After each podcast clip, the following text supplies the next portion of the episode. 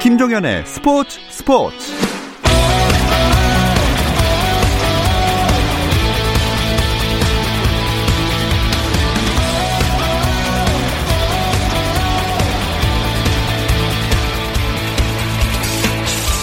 스포츠가 있는 저녁 어떠신가요? 아나운서 김종현입니다. 오늘 하루 스포츠계를 돌아보는 스포츠 타임라인으로 김종현의 스포츠 스포츠 출발합니다.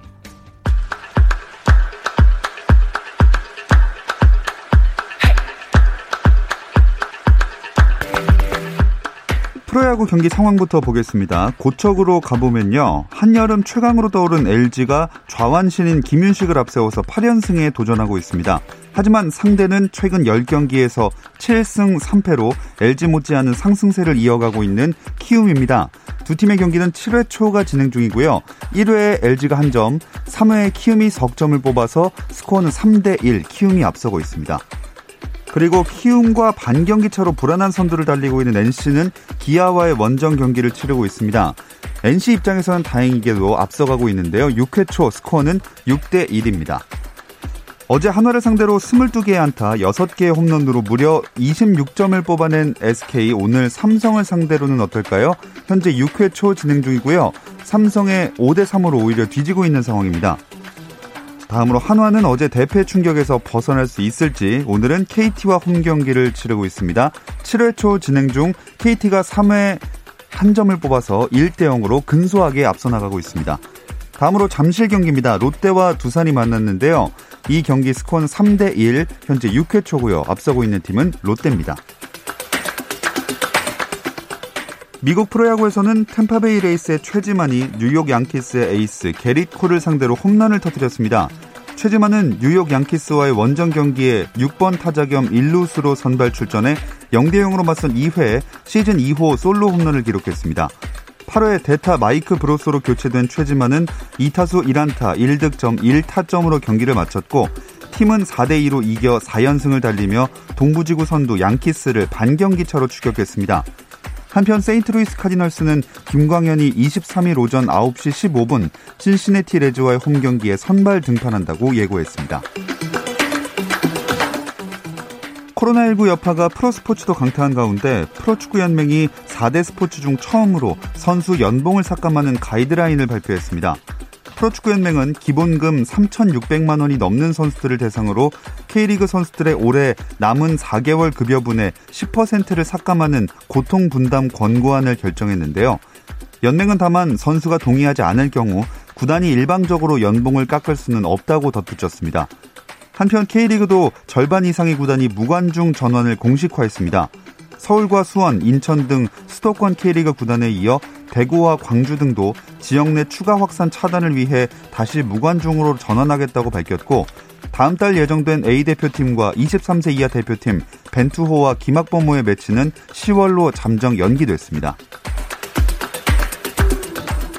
미국 프로농구 NBA 플레이오프 1라운드 2차전에서 델러스 메버릭스가 LA 클리퍼스를 127대 114로 이기면서 시리즈 전적 1승 1패로 균형을 맞췄습니다.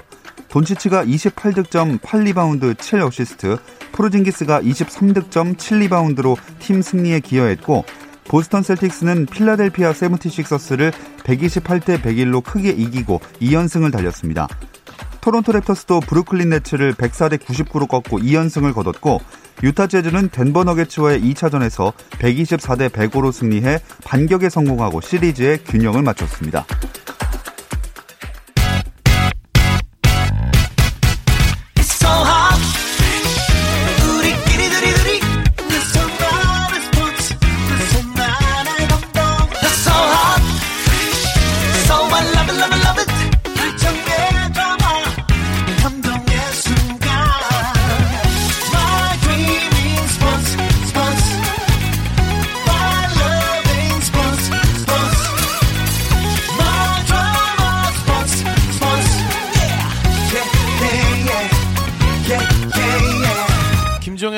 스포츠 스포츠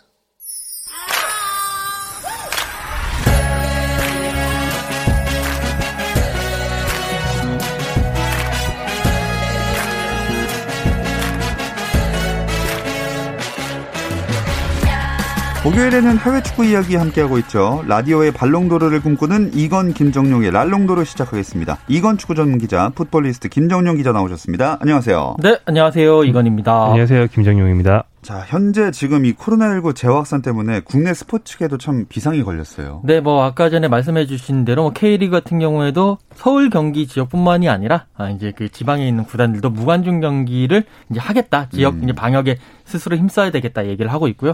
저희도 지금 그것 때문에 이렇게 마스크를 다 하고 방송을 하고 예. 있는 거 아니겠습니까? 하루 빨리 코로나19가 불이 뽑혔으면 좋겠습니다. 그러니까요. 이건 기자는 특히나 언제 영국으로 가실지 정해야 되니까 영국 상황도 주시해야 할 텐데 그곳은 어떻다 그러던가요? 네, 뭐 계속 말씀드리지만 지난번에 비해서는 하루하루 좋아지고 있습니다만 그래도 하루 확진자가 800명대를 아. 유지를 하고 있기 때문에 여전히 코로나19는 확산세에 있고요. 지금 이제 프리미어 리그가 어, 세부 일정이 확정이 됐습니다. 현지 시간으로 9월 12일 오후 3시에 그, 그거 시간이죠. 이제 일제히 킥오프를 하는데 어, 우리의 관심사인 그 토트넘 같은 경우에는 에버튼과 음. 어, 홈 경기를 하면서 시즌 스타트를 하고요. defending champion 리버풀은 어, 물론 리즈 시절의 주인공인 승격팀 리즈 네. 유나이티드와 격돌을 하면서 어, 또 다른 시즌이 어, 이제 시작을 하게 됩니다. 그렇기 때문에 저도 이제 다시 돌아갈 일정을 여러 가지 지금 짜보고 음. 있는 실정입니다. 네. 손흥민 선수는 가서 바로 팀 훈련에 합류했죠? 네, 토트넘이 20일 페이스북을 통해서 토트넘 훈련장에 복귀한 손흥민의 모습을 공개를 했는데요. 굉장히 그 분홍색이 들어간 예쁜 트레이닝복을 네. 입고 있었습니다. 손흥민 선수는 7월 말에 귀국했다가 자가격리 2주 하고 정말 짧게 쉬고 다시 지난 17일 영국으로 돌아갔죠. 영국에서는 자가격리가 없기 때문에 팀 훈련에 곧바로 합류할 수 있었고요. 아까 얘기한 대로 토트넘이 9월 13일에 새 시즌 개막전을 갔는데 그 전에 프리시즌 친선 경기가 있습니다. 3부에 입스위치 타운, 2부에 레딩, 2부에 버밍엄 시티를 상대하는 세 경기가 있기 때문에 이 경기들을 통해서 좀 빨리 워밍업을 하고 새 시즌을 준비하게 됩니다. 음. 이팀 훈련을 시작하고 나서 얼마 전에 토트넘이 골키퍼를 영입했잖아요. 네, 어, 잉글랜드 이제 국가대표 출신의 그 조 하트 골키퍼, 어, 브라질과 어, 그리고 또 이제 그 전에 남아공에서 잉글랜드의 골문을 지킨 어, 선수인데 번리에서 이제 지난 시즌 19, 20 시즌까지 뛰고 자유계약으로 풀린 선수입니다. 이 선수를 갑자기 뜬금 영입을 하면서 이제 토트넘 올 시즌 두 번째 지난번에 이제 그 어, 피에르 에밀 호비 호이비에르를 영입한 데 이어서 예. 두 번째 영입으로 어, 조 하트를 영입하면서 골문을 좀 더 든든하게 했습니다. 음. 이 조하트를 영입하게 된 배경이랄지 이유는 뭘까요? 일단 뭐 조하트 선수 자체가 뭐 기량이 현재 기량은 좀 떨어졌어도 예전에 잉글랜드 대표팀 주전이었으니만큼 믿을만하다. 좀 후보로서는 좀 부활을 노려볼 수 있다 이런 의미도 있겠죠. 그런데 가장 큰 계기는 아마 homegrown 규정인 것 같습니다. 이거는 이제 21세 이전까지 잉글랜드나 웨일즈 구단에서 3년 이상 훈련받은 영국 선수를 한 팀당 8명 정도 보유해야 된다는 규정이 있는 건데요. 음. 토트넘이 이게 좀 적었어요. 그 외국 선수가 많았고 심지어 잉글랜드 대표인 에릭 다이어 같은 경우는 어린 시절을 그 간호사인 어머니 이직을 따라서 포르투갈에서 보냈기 아. 때문에 homegrown이 적용이 안 됩니다. 네. 그래서 이 팀이 1군 스쿼드 중에서 이게 적용되는 선수가 4명밖에 없었거든요. 뭐 델리알리 등등 해서요. 그래서 홈그로운 적용되는 후보 골키퍼를 한 명 벤치에 앉혀 놓으면 쉽게 이걸 충족할 수 있기 때문에 한 명을 보강했다. 이런 음. 관측이 더 지배적입니다. 자, 이제부터 또 영입을 해야 될 텐데 토트넘은 어떤 포지션, 어떤 선수들에게 관심을 보이고 있죠? 지금 일단 토트넘 같은 경우에는 딱 드러나는 그러니까 딱 영입을 해야 될 포지션 자체가 중앙 센터백 그리고 이제 측면 수비수 여기에 어, 해리 케인을 백업할 수 있는 어, 최전방 스트라이커가 필요한데요. 지금 현 상황에서는 가장 우선순위를 최전방 스트라이커 음. 해리 케인의 백업 선수로 지금 어, 설정을 하고 있습니다. 물론 이제 해리케인이 다쳤을 때 손흥민 선수가 그 자리로 갈 수는 있지만 사실 손흥민 선수의 주 포지션이 거기가 아니기 때문에 네. 특히나 또 무리뉴 감독은 키 크고 이렇게 physical이 좋은 선수를 어, 선호를 하잖아요. 그렇기 때문에 그런 선수들을 후보로 놓고 여러 막 이렇게 찔러보고 있는 그런 상황인데 뭐 예를 들어서 본머스의 스트라이커 칼럼 윌슨이라든지 리버풀의 젊은 스트라이커인 리안 브루스터 같은 선수들을 음. 계속 데리고 올 것이다라는 보도들도 나오고 있습니다. 네. 우리나라 다른 유럽파 선수들 얘기도 해보겠습니다. 벨기에 신트트라이던에서 뛴 이승우 선수 가장 먼저 시즌을 시작했죠. 네, 벌써 리그가 두 경기나 했습니다. 리그 첫 경기는 교체 출장에서 호평을 받았고요. 두 번째 경기는 전통의 강호, 한국 선수, 한국 사람들에게도 익숙한 안데르레우트를 상대하는 경기였는데 출장이 무산됐어요. 대신 그 뒤에 가장 최근 열린 연습 경기에서 팀의 유일한 골을 넣으면서 1대1 무승부에 기여했습니다. 그 밖에도 이승우가 특별히 인터뷰를 따로 갖기도 하고 현지 매체에서 선발로 투입하라는 기사를 쓴다는 등의 음. 이승우 선수를 상당히 좋게 보는 내용은 이어지고 있는데 막상 선발 출장이 없는 실정입니다. 왜 이 리그 경기에서는 정작 중용되지 못할까요? 일단 지금 이승우 선수를 향해서 어, 감독의 그런 시선이라든지 어, 이런 것들이 아직까지는 조금 주전에서 주전 경쟁에서 우위를 점하지 못하고 있는데다가 음. 여기 이제 좀 이승우 선수 스타일 자체가 그 조커로서 이제 조금 더 극대화를 시킬 수 있다라는 아, 생각을 가지고 있는 것 같아요. 조커는 영국식 발음인가요? 아니요.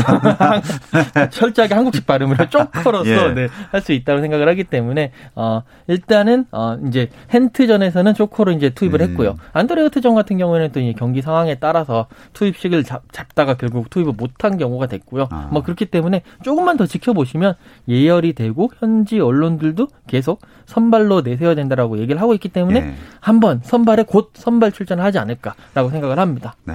또 리그 선발로 나서서 활약하는 모습도 보고 싶습니다. 다음으로 프랑스 리그 보르도 황의조 선수는 2020-21 시즌 개막전 곧 치르겠네요. 네, 어, 프랑스 구단인 파리 생제르맹이 아직도 챔피언스리그를 끝내지 않았는데 예. 프랑스 리그는 벌써 개막을 합니다. 아하. 모레 새벽에 황의조 선수가 소속된 보르도의 첫 경기가 있고요. 그러니까 22일 오전 2시입니다. 상대는 낭뜨고요. 경기 일정이 코로나 때문에 조정된 경우인데요. 다른 팀에서 코로나19 확진자가 나오면서 그 경기를 미루고 대신 보르드 경기를 하루 당겼습니다. 음. 황주 선수는 지난 시즌 잠부상에 좀 시달리고 리그가 단축 진행되고 해서 정규리그 24경기만 소화했는데 6골 2도움 을 기록했거든요. 이 유럽 진출 첫 시즌이고 주로 2선에서 뛰었다는 걸 감안하면 상당히 괜찮은 기록이었고요. 이번 시즌은 나아가서 10개 이상의 공격 포인트를 목표로 하고 있습니다. 네. 다른 유럽파 선수들 근황도 짚어볼까요? 일단 같은 프랑스에서 뛰고 있는 우리가 계속 좀 얘기를 잘 안 했지만 그래도 윤일록 선수가 사실 예. 프랑스에서 뛰고 있거든요. 몽펠리에서 뛰고 있기 때문에 어 이제 리그 개막전을 앞두고 있는데 사실 몽펠리에가 리옹과 개막전을 하려고 했어요. 근데 이 리옹이 챔피언스리그 준결승까지 갔기 때문에 이 경기는 9월 어, 17일로 바뀌었고 음. 29일에 이제 당장은 아니지만 29일에 스타드 렌하고 경기를 하기 때문에 그때 한번 출전을 예상해 볼 수가 있고 이강인 선수가 지금 이제 프리시즌을 준비를 하고 있는데 현지 언론에서 좀 다쳤다. 네. 다쳐서 나갔다라는 좀 안타까운 소식이 들리고 있더라고요. 그렇기 때문에 지금 계속 이강인 선수의 아, 그몸 상태라든지 여러 가지 후속 보도들을 좀 지켜봐야 음. 되는 그런 입장입니다. 아, 그리고 유럽파가 한 명 늘었다는 얘기를 지금 하면 좋을 것 같은데 국가대표 황인범 선수가 아. 예, 그 미국 프로스포츠에 속돼 있던 어, 네. 캐나다 구단이죠. 밴쿠버 화이트캡스에서 1년 반 동안 활약한 끝에 최근 이적을 했습니다. 러시아의 루빈 카잔으로 이적을 했고요. 처음부터 유럽 진출이 목표라고 공공연하게 얘기했던 어, 선수인 만큼 이적 시장이 열리자 그 밴쿠버 측에 이적하고 싶다는 의사를 강하게 밝히면서 음. 이적료를 제시하는 팀을 찾았고 러시아 팀에서 그 이적료를 제시하면서 카잔으로 이적하게 됐다고 하고요. 카잔은 뭐 그 이제 2년 전 월드컵 때 독일을 상대로 한국 대표팀이 2대0 승리를 했던 바로 그곳입니다. 예. 뭐 유럽보다는 좀 중앙아시아에 가까운 좀 생활 환경이라서 밴쿠버랑은 완전 극과 극인데 황범 선수한테 물어봤더니 밴쿠버만큼 이제 교민 생활하기 편하진 않지만 자기는 축구를 더 배울 수 있는 곳으로 가고 싶었다 음. 이런 얘기를 했습니다. 네. 그 화이트캡스가 막연하게 유럽이라고 생각하고 있다가 네, 누가 늘어지 이러다 황인범 선수였네요. 그리고 아까 이강인 선수 얘기 마지막으로 이건 기자가 해주셨는데 다비드 실바 선수 맨체스터 시티에 있던 선수가 이 발렌시아로 갈 수도 있었다면서요? 네, 갈 수도 있었는데 사실 다비드 실바 선수가 2004-2005 시즌부터 이 발렌시아에서 6시즌을 뛰고 네, 맨시티로 넘어가서 네. 맨시티에서 10년을 뛰었습니다. 그리고 이제 어, 계약이 끝났기 때문에 자유 계약으로 어디든지 갈 수 있었는데 다비드 실바 선수는 사실 이제 친정인 발렌시아로 돌아올 것을 이제 많이 얘기도 했고 그쪽으로 가지 않겠느냐라고 나왔지만 지금 발렌시아가 돈이 부족합니다. 음. 코로나 19 여파에다가 유럽 대항전에 출전 이제 실패하면서 여기 돈도 부족해지고 선수들의 임금 체불 그러니까 지난 시즌에 후반기 임금을 지불할 수 없다라고 나오는 등 여러 가지 돈 문제가 불거지면서 결국 다비드 실바의 어, 그런 주급도 이제 충당할 수 없는 상황이라서 다비드 실바는 못 가게 되고 결국 레알 소시에다드로 가게 됐습니다. 네. 레알 소시에다드로 갔는데 이 과정에서 라치오의 단장이 갑자기 또 경로를 했다 그러죠. 네, 어 라치오의 그 구단주가 클라우디오 로티토라는 사람이고 단장은 타레라는 사람인데 네. 두명 모두 인터뷰를 굉장히 많이 하기로 유명합니다. 네. 불만도 많고요. 늘 사회에 불만이 많은 스타일인데 라치오 측의 주장은 조건을 다 주고 받았고 뭐 실바한테 줄 연봉뿐 아니라 뭐 집, 차 이런 세부 조건까지 음. 다 조율을 했는데 어느 순간 갑자기 연락을 안 받고 그 흔히 말하는 속으로 잠수를 하더니 네. 갑자기 소체드 입단이 발표되더라. 이런 식의 불만인데요. 또 이건 진실 공방이 좀 벌어지고 있습니다. 실바 측에서는 그게 아니고 우리는 여러 팀이랑 다 얘기를 하던 중에 니네 팀은 그 중에 하나였을 뿐이었어. 이렇게 얘기를 하고 있습니다. 음. 네. 아, 경로했다는 게 너무 웃겨가지고. 아무튼 바르셀로나는 현재 그 챔피언스리그에서 미넨전에 아주 역사적인 대패를 당하지 않았습니까? 그 충격이 계속 이어지고 있는 것 같아요. 네, 75년 만에 8골을 내주면서 패배를 당했는데요. 이제 바로 패배 당하고 난 다음에 바로 이제 바르셀로나는 키케 세티엔 감독을 경질을 네. 했죠. 그리고 이틀 후에 어, 로날드 쿠만 감독을 데리고 왔는데 이 쿠만 감독이 또 네덜란드 대표팀을 이끌고 있다가 바르셀로나의 부름에 그냥 뒤도 안 음. 돌아보고 넘어갔더라고요. 네. 그래서 네덜란드 현지에서도 상당히 좀 뒷얘기들이 무성하게 나오고 있는. 거기도 격노했습니까? 네. 그렇죠. 거기도 네. 경로를 하면서 우리 배신한 거 아니냐 그랬는데 이 쿠만 감독이 사실 89년도부터 95년도까지 현역 시절을 바르셀로나에서 아. 뛰었습니다. 그래서 항상 바르셀로나에 뭔가 어, 그런 로맨스 바르셀로나 그런 이제 로망을 가지고 있었는데 결국 바르셀로나에서 부르니까 가게 됐고요. 이제 새로운 감독 아래에서 어, 바르셀로나도 뭔가 리빌딩의 어, 시절을 보내지 음. 않을까라고 생각을 합니다. 근데 뭐 이거는 항상 이런 패배를 당할 때마다 나왔던 말이지만 메시가 또 바르셀로나 떠날 수도 있다 이런 얘기가 나오고 있잖아요. 쿠만 감독이 선임하고 즉시 받은 질문이 그거였어요. 당신 메시 나가지 않게 붙잡을 수 있어? 음. 쿠만 감독이 뭐라고 하겠습니까? 뭐 한번 해볼게. 아직 모르겠어요. 이 정도로밖에 얘기 못하죠. 예. 어, 지금은 계속된 부진 무엇보다 그 팀 전체가 메시를 지원해주는 게 아니고 메시가 동료들한테 그 슛 기회와 모든 득점 기회를 떠먹여줘야 되는 자신에게 부담이 너무 몰려 있는 이런 상황에 지쳐 있다는 관측이 한 1년 전부터 계속 나왔는데요. 음. 앞으로 1년이 중요할 것 같습니다. 메시 선수는 호날두랑은 좀 상황이 다르죠. 호날두는 이 팀 저 팀 돌아다니면서 뛰어도 좀 이렇게 커리어에 상관이 없는 좀 용병 같은 입장이라면 메시 선수는 바르셀로나 youth팀이 키운 선수잖아요. 예. 바르셀로나가 낳은 자식이란 말이에요. 예. 그렇기 때문에 다른 팀 가면 고생만 잔뜩 할 수도 있는 위험이 늘 상존하고 있어서 나가는 게 음. 쉽지 않죠. 쿠만 감독이 좀 재미있는 축구를 잘 선사해 준다면 1년 뒤에 메시의 그 계약 기간이 끝나는데 그때까지 메시의 마음을 돌릴 수도 있을 것 같습니다. 음. 자, 그렇다면 쿠만 감독이 어, 내보낼 선수 그리고 영입을 해야 할 혹은 하고 싶은 선수는 누가 있을까요? 일단 이제 감독이 새로 들어왔으니까 지금 이제 감독과 뭐 여러 가지 회장들에서 나오는 소식을 통해서 선수들과 약간 밀당을 하거든요. 이 선수의 뭐 이제 남겨야 되는 선수 이름에 이 선수를 없다라고 하면 그 선수는 자극을 받아서 더 열심히 하게 음. 되고 약간 그런 이제 시기가 도래했는데 일단은 뭐 세메 메시는 일단 안 파는 안 파는 거고요. 예. 세메도 뭐 그리즈만 테어 슈테겐, 뭐 뎀벨레, 더용, 안수파티 이런 선수들을 남기겠다라고 얘기를 했는데 여기서 재밌는 게 루이스 수아레스 선수의 이름이 없다라는 아, 거예요. 30대가 지금 넘어갔고 그렇기 때문에 기량이 하락하고 있다라는 그런 평가들이 많기 때문에 이것이 정말 수아레스를 팔기 위한 그런 포석인가 아니면 수아레스를 좀 더 분발하게 만들기 위한 음. 밀당인가를 놓고 많은 얘기들이 좀 오가고 있습니다. 네. 자, 그, 그렇게 바르셀로나를 힘들게 만든 바이에른 미네는 아주 손쉽게 챔피언스리그 결승에 올랐습니다. 이 이야기는 잠시 쉬었다 와서 나눠볼게요.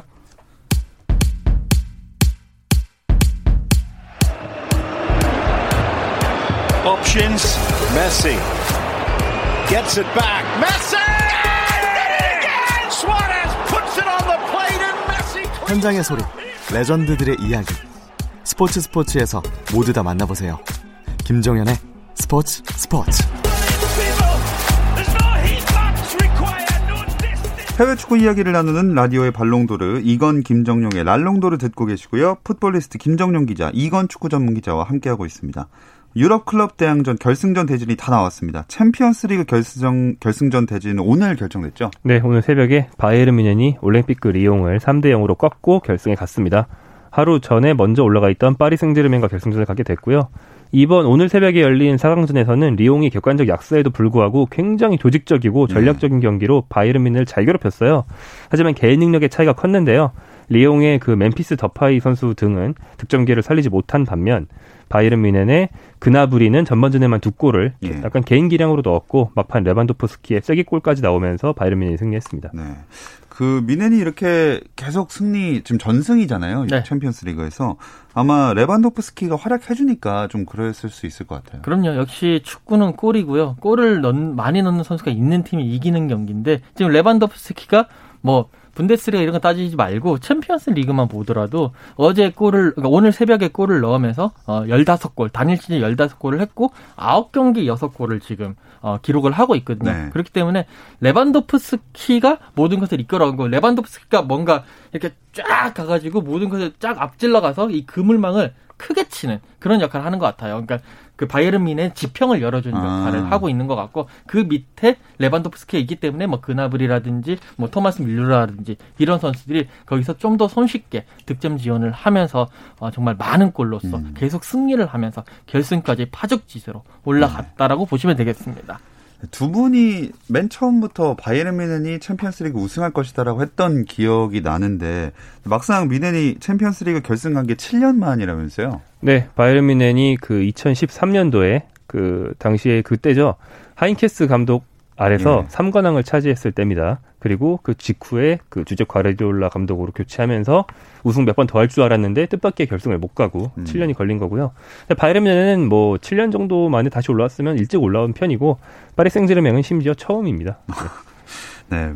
현재 챔피언스 결승에는 메시랑 호날두가 없고요. 레반도프스키 대 네이마르 이렇게 볼 수 있겠죠. 네, 뭐 바이에른 뮌헨은 어쨌든 가장 큰 선수가 레반도프스키고요. 어, 파리 생제르맹의 네이마르가 가장 큰 스타긴 한데 그 두 선수의 분명히 그 맞대결도 재밌겠지만 저는 여기 더해서 어, 레반도프스키 대 네이마르 그리고 토마스 뮬러 대 음. 어, 은바페 아. 그 맞대결 혹은 토마스 뮬러 아니면 그나브리와 은바페의 맞대결도 상당히 재밌지 않을까. 결국에는 공격 축구로 양 팀 다 나가서 골이 많이 터지지 않을까라는 뭐 그런 예상도 네. 해볼 수가 있겠습니다.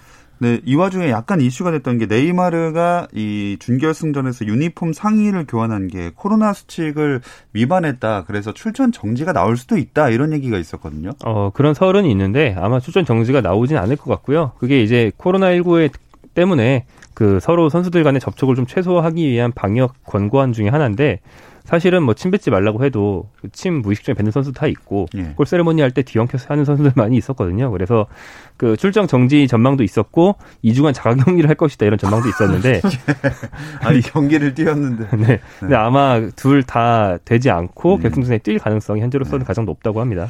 자, full 전력으로 나서게 되는 양 팀 이 결승전에 관전 포인트가 또 있다면 뭐가 있을까요? 아, 이게 이제 그 축, 축구 그런 역사랄까요? 축구 사 이제 현재 최근에 현대 축구의 흐름적인 측면에서 바이에른 뮌헨과 이 파리 생제르맹은 좀 대척점에 있는 팀이거든요. 바이에른 뮌헨은 물론 돈을 쓰지만 유스를 잘 키우고 정말 좋은 영입을 통해서 선수를 네. 키우는 클럽이고 rebuilding을 계속하는 클럽이고 파리 생제르맹 같은 경우에는 어, 중동 자본을 통해서 정말 스타 선수들 데리고 네. 오는 어, 그런 팀이기 때문에 과연 돈의 힘이냐 아니면 rebuilding의 힘이냐 이 두 팀의 대결에서 어느 것이 더 낫다라는 것이 확실히 어, 좀 보여질 것 같고요. 네. 여기 이제 파리 생제르맹 만약에 승리를 한다면 카타르 자본이 얼만큼 많은 돈을 보너스로 지급을 할 것이냐 이것도 하나의 관전 포인트가 될 것 같습니다. 어 진짜 궁금하네요. 어 두 분은 그러면 그 여전히 뮌헨인가요? 어, 저는 그게 확신은 안 되는 게, 그, 리, 바이에른 뮌헨은 오늘 새벽에 말씀드린 것처럼 준결승에서 리옹에 덜미를 잡힐 뻔 했고요. 예. 파리 생제르맹이 갈수록 강해지고 있는 게, 8강전은 네이마르 거의 혼자 경기하다가, 4강전에서 음바페와 디마리아가 합류했고, 4강전 막판에 이 팀에서 제일 중요한 미드필더가 베라티 선수인데 네. 베라티도 부상해서 복귀했어요. 그래서 결승전은 완전체 파리 생제르맹이 나오거든요. 그래서 저는 결승전은 50대 50인 것 같습니다. 어, 이건 기자는 어떻게 보세요? 저는 한 번 초지일관 한번 바이에른 미넨을 아. 믿었으면 끝까지 바이에른 미넨을 믿겠습니다. 물론 단판 승부라는 변수가 있기는 하지만 바이에른 미넨이 파리 생제르맹보다는 경험에서도 앞서고 전체적인 전력에서 앞서는 것이 사실이기 때문에 방심만 하지 않는다면 바이에른 미넨이 좀 손쉽게 승리를 음. 하지 않을까라는 생각입니다. 네, 이 챔피언스리그 결승 얘기를 해봤는데 그 전에 유로파리그 결승전이 먼저 열리죠? 네, 어, 토요일 새벽 4시에 세비야와 인터에르 밀란의 경기로 열리고요. 독일 쾰른에서 열립니다. 이 경기는 유로파리그 최대 우승 기록팀이자 유일한 3연속 기록 보유팀인 세비야와 이 대회에서는 98년 이후에 무려 22년 만에 올라온 인테르의 대결이 되겠고요. 전력은 인테르가 강하지만 역시 유로파리그 터줏대감인 세비야가 있기 음. 때문에 예상이 상당히 힘든 경기입니다. 이건 기자는 세비야 대신에 맨유가 올라올 거라고 예상하지 않으셨어요? 팔이 안으로 굽은 거죠. 네. 아 영국 영국으로 굽으셨군요. 그렇죠. 영국에서 살고 있기 때문에 확실히 영국에 대한 믿음이 있었는데 네. 어, 정말 죄송하다는 말씀을 드리면서 어, 에메리, 네. 에메리 감독이 없는 세비야는 어, 그 유로파리그 DNA를 다 이제 없어졌을 것이다라고 얘기했는데 그게 아니었어요. 역시 세비야는 다섯 번 우승을 했는데 그런 유로파리그 우승 DNA가 몸 안에 배어 있더라고요. 네. 아, 그래서 아, 이 자리를 더 이제 이 자리에서 심심한 사과의 음. 말씀을 드리도록 하겠습니다. 네, 그렇게 세비야가 올라왔고, 근데 인테르 밀란을 보자면 챔피언스리그의 레반도프스키가 아주 주요한 공격수라면 유로파리그는 역시 루카쿠죠. 네, 루카쿠 선수는 그 에버턴 시절부터 포함해서 유로파리그 역대 최다 여, 연속골 기록을 세워가고 있는데요. 9골을 넣었을 때 이미 최다 기록이었는데 10골로 늘렸습니다. 그래서 이제 유로파리그 역사적인 공격수로 등극을 하게 됐고요.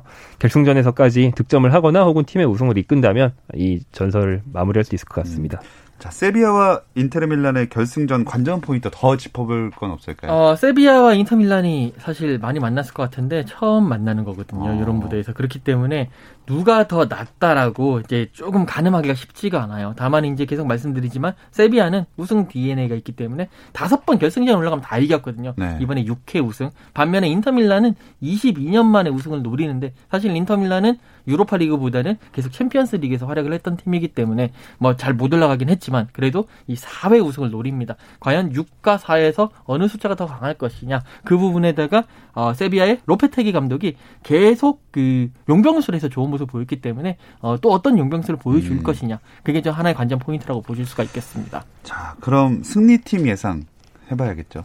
어, 아, 저는 진짜 어렵다. 저는 인테르인데 네. 요즘 골이 많이 나는 추세니까 한 3대 2 정도 생각해 보고요. 난타전 끝에 루카쿠와 그 투도 파트너인 라우타로 마르티네스의 어떤 호흡을 세비야가 막지 못한다. 음. 3대 2로 인테르가 승리한다. 굉장히 구체적인 예상 해보겠습니다. 3대 2까지 갔어요. 네. 저는 세비야의 우승 DNA를 믿겠습니다. 그러면서 약간 수비를 집중하면서 2대 1이나 1대 0 정도로 승리를 하고요. 어, 결국 우승을 못한 인터밀란의 어, 마르티네스가 정말 어, 실망을 하면서 바르셀로나로 이적을 할 것이다. 이적 요청서를 낸다. 네, 이적 요청서를 낸다. 세비야에게 복수를 할 것이다.까지 예상을 아. 해보도록 하겠습니다. 아, 두 분 중 어차피 둘다다 완벽하게 맞을 수는 없을 것 같은데 어, 이 결승전 두 경기가 이제 주말까지 이어서 예정돼 있으니까 지켜보도록 하겠습니다. 오늘 이건 김정용의 랄롱도르는 여기서 마무리하겠습니다. 이건 축구 전문 기자 김정용 기자 두 분 고맙습니다. 감사합니다. 고맙습니다. 내일도 별일 없으면 다시 좀 들어주세요. 김종현의 스포츠 스포츠.